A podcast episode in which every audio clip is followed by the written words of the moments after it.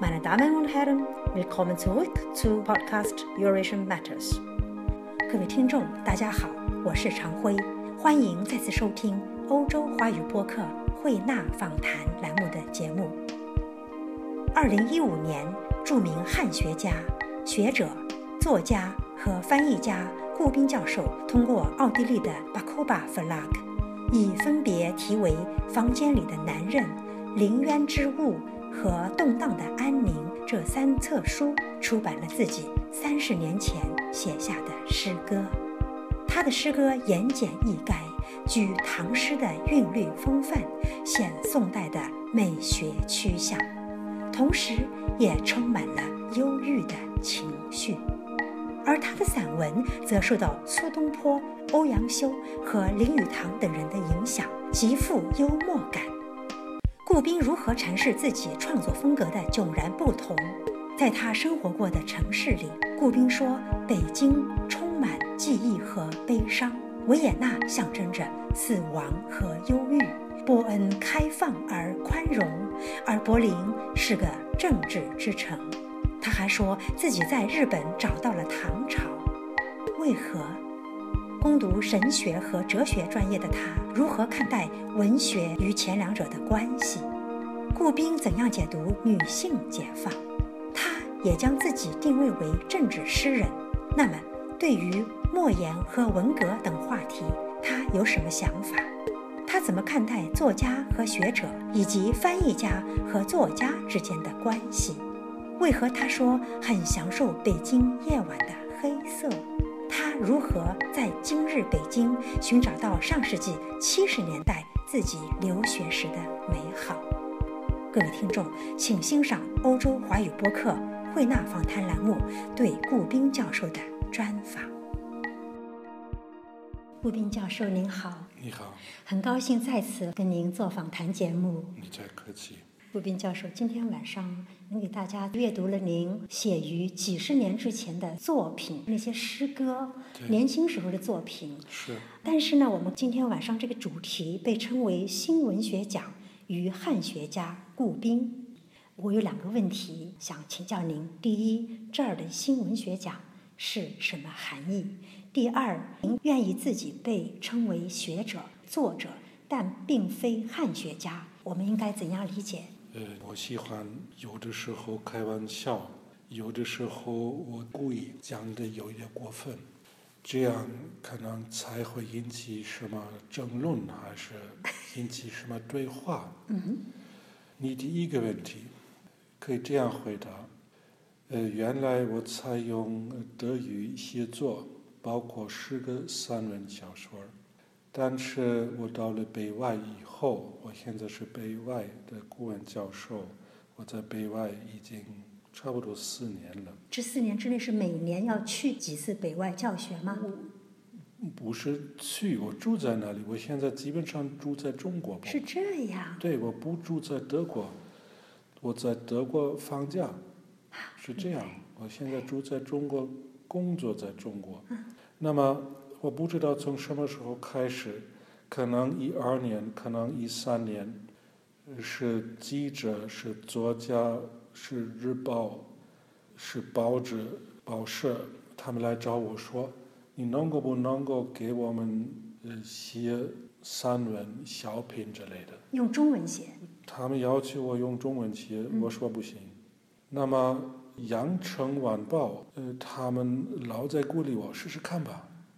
你行吧，那么呃，因为他们说五百个字每一个星期可以，那么我就开始写五百个字，可以，我没有想到是可以的。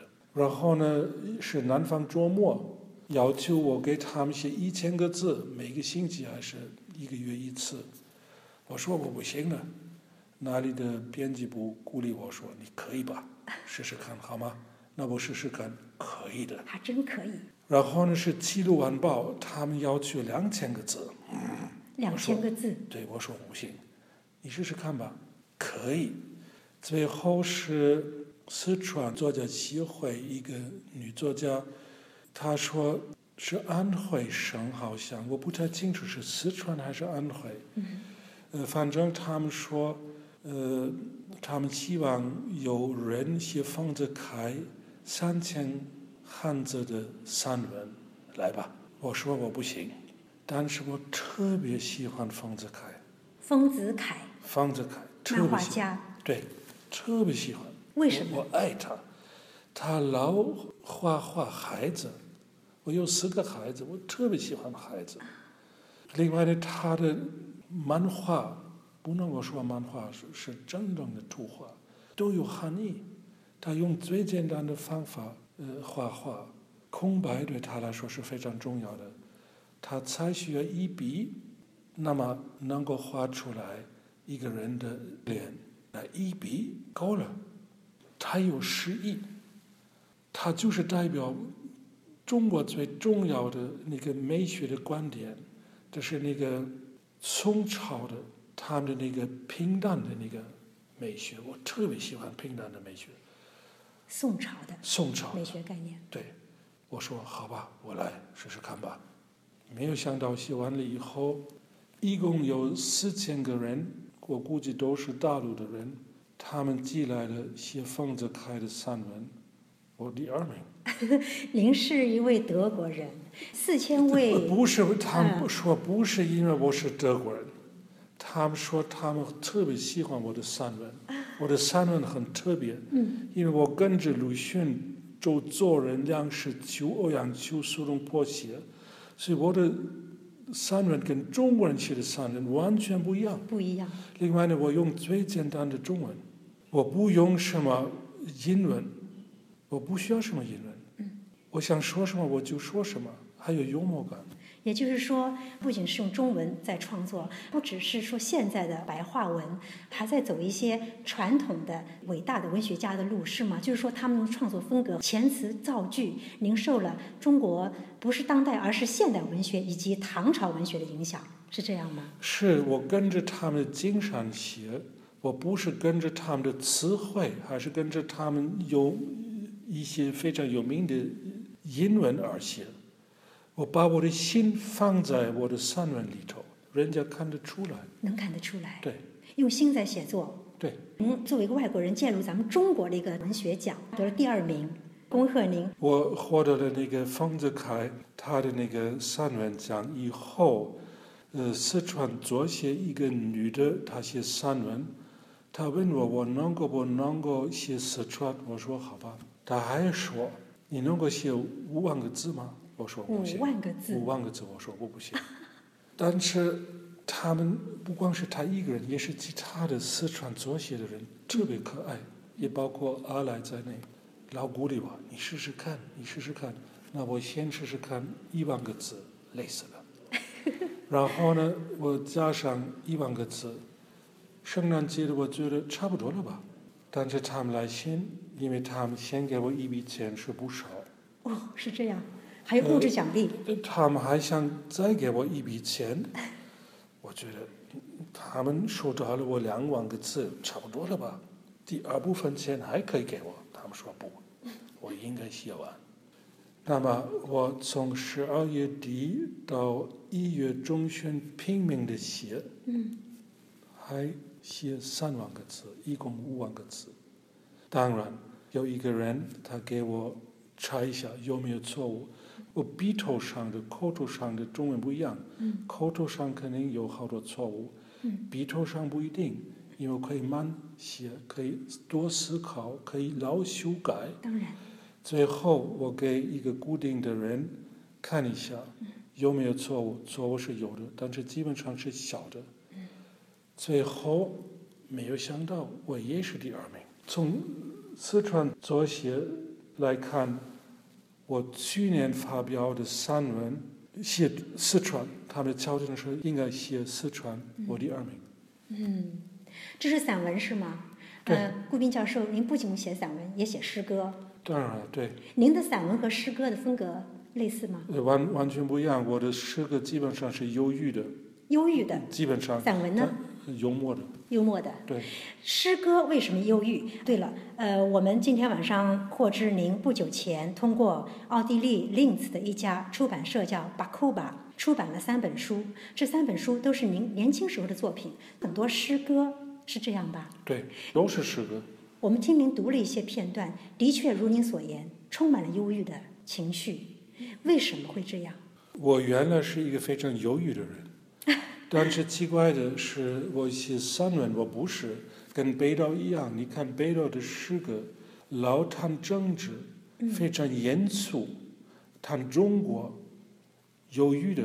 他写散文老开玩笑，写外国开放，可能写散文要求我们开放。嗯不要老考虑到我们自己。嗯散文好像不写自己，好像写别人，还是写比较客观的现象，可能、嗯诗歌可以写内心世界，好像是这样。是。您是在上世纪七十年代在北京读过书，四年、七七四年、七七五年。对好，您说北京是一个充满记忆对和悲伤的城市，您又说小时候生活过的城市维也纳对是死亡和忧郁的城市。对，那么，您住过的柏林和工作的波恩呢？您怎么看待这两个城市？呃，波恩是一个非常快乐的城市，很漂亮，很美，人在那里放松、宽容，喜欢玩儿、喝酒，慢慢的。呃他们不管你是什么政治观点，嗯，如果今天吵架的话，今天我们是最好的朋友。嗯，那么柏林不是这样，柏林是一个政治的城市，柏林受到了毛泽东思想，因此我们从六八年到八九年以前，老在争论政治的问题。是这样。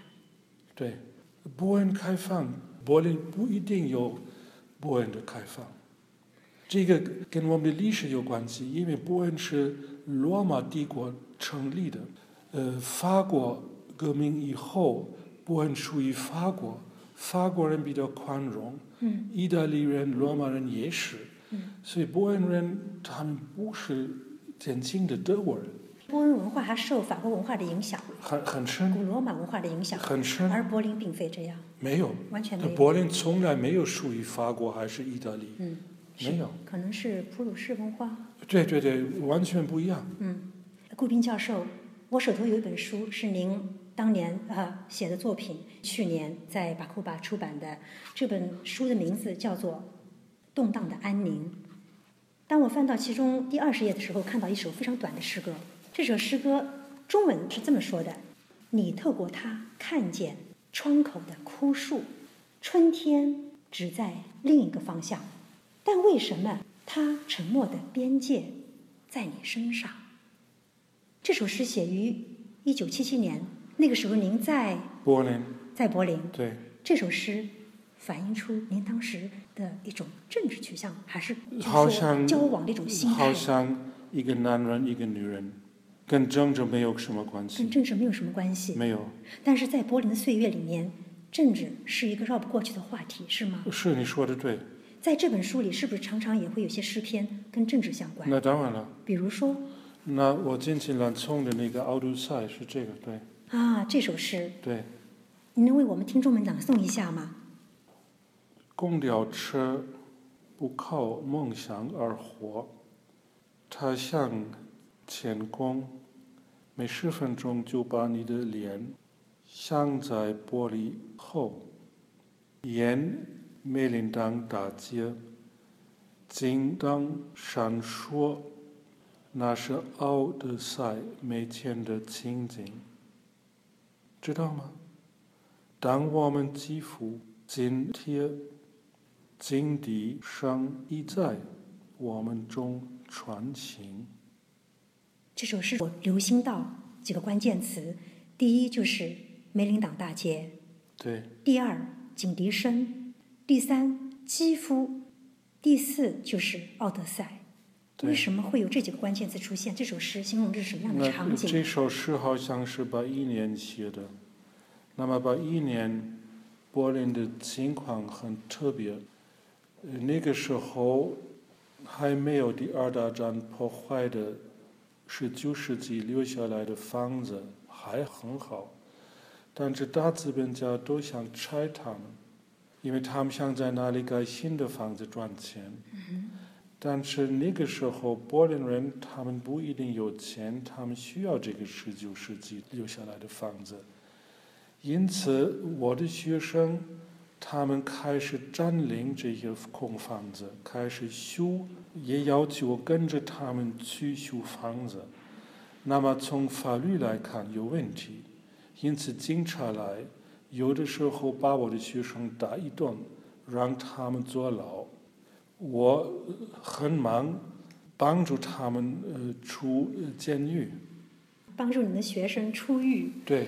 啊，成功吗？成功，没问题。没有问题。我能够说服警察，没问题。太厉害了。没问题。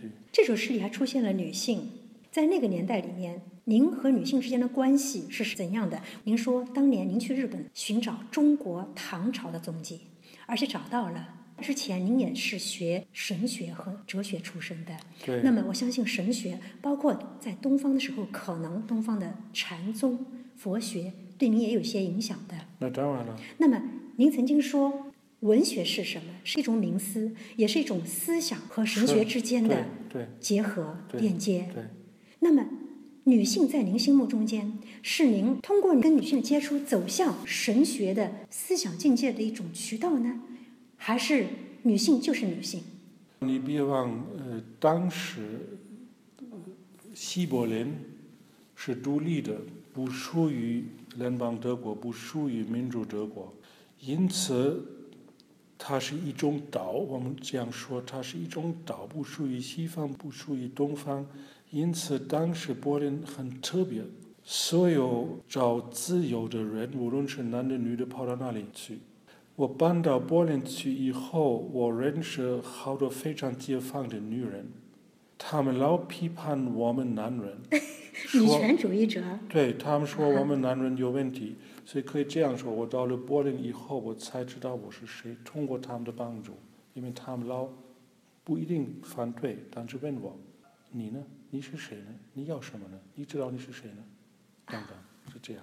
也就是说，那个时候女人很挑战男性的，对对，因为他们不是传统意义上的女人了，是，他们一定希望自由，不仅是爱情自由、身体自由，包括就是说生孩子，对，生不生也是自由，是吗？对他们自己决定。好，那当年的您是反对女性这样子态度，或者说男女观吗？在问我反对吗？嗯，不是，我向他们学习。怎么讲？我想了解他们。嗯。我也开始问他们：“你知道你要什么吗？你知道你是谁吗？”这样。明白。回问。嗯，您讲到就说您的一些德国朋友在搞革命，所以呢，您有时候也发现自己被监听。当时的这种政治环境有没有影响个人生活？有没有在您的书中出现？呃，基本上，呃，我也是一个政治的诗人，但是我不喜欢直接说，我一般的来说含义的说。我当然也说到了毛泽东思想等等等等文革的思想都有，但是我希望文革完了以后，我多思考我当时的观点，通过诗歌，通过散文，有的时候通过小说，我思考我过去的观点。那么现在的观点和过去的观点是不是有差异？呃，当然了，因为我现在非常保守，原来我也是保守的，呃。我的观念现在都跟哲学、跟神学有关系，我有信仰等等。刚才我们还没有探讨，就是说为什么您自己并不把自己定位在汉学家这个意义上？是这样，我自己觉得汉学家跟莫言一个样，没有思想。嗯，您说北京是充满了回忆和悲伤的城市，您在北京的经历是七十年代，那个时候的北京是什么样的？呃，从那个时候。跟今天来看，呃，是落后的，但是它的落后也有一个好处。我们德国人当时到了北京以后，我们觉得我们回去了，我们回到我们的过去去了。北京七点钟以后晚上什么都是黑的，饭馆都关门了，人在家里，街上很少会有什么灯。但是我非常享受一个完全黑的地方，因为在当时的西德城市到处都有光，整个夜里都有光，都有灯，所以我们没办法享受真正的黑色。我那个时候特别喜欢享受黑色，安静，听你们说治疗对吗？嗯，夏天什么都是黑的，但是你能够听到知了，舒服死了。一片治疗声。对，另外呢，我们差不多每天，包括那个李小德在内，晚上五点钟去颐和园看日落，西山的日落当时美得不得了。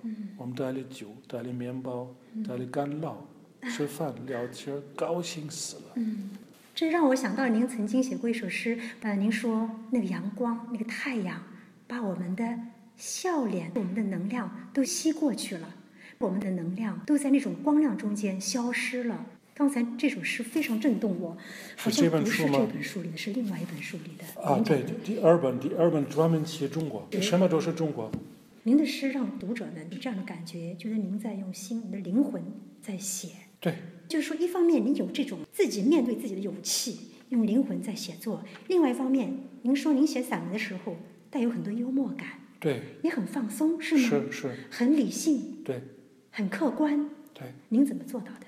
我说过，我不一定多学鲁迅，还想多学林语堂、梁实秋、嗯苏东坡、欧阳修，可能是这样。苏东坡有幽默感，欧阳修更是。嗯那林语堂，林语堂甭说了，对对，顾斌教授，维也纳，您在维也纳度过了童年，呃，六八年的夏天，六八年的夏天。对您说维也纳是一座让您感觉到死亡和忧郁的城市，对。为什么这样去描述维也纳？那我妈妈是维也纳人，她从小带我到维也纳吃饭。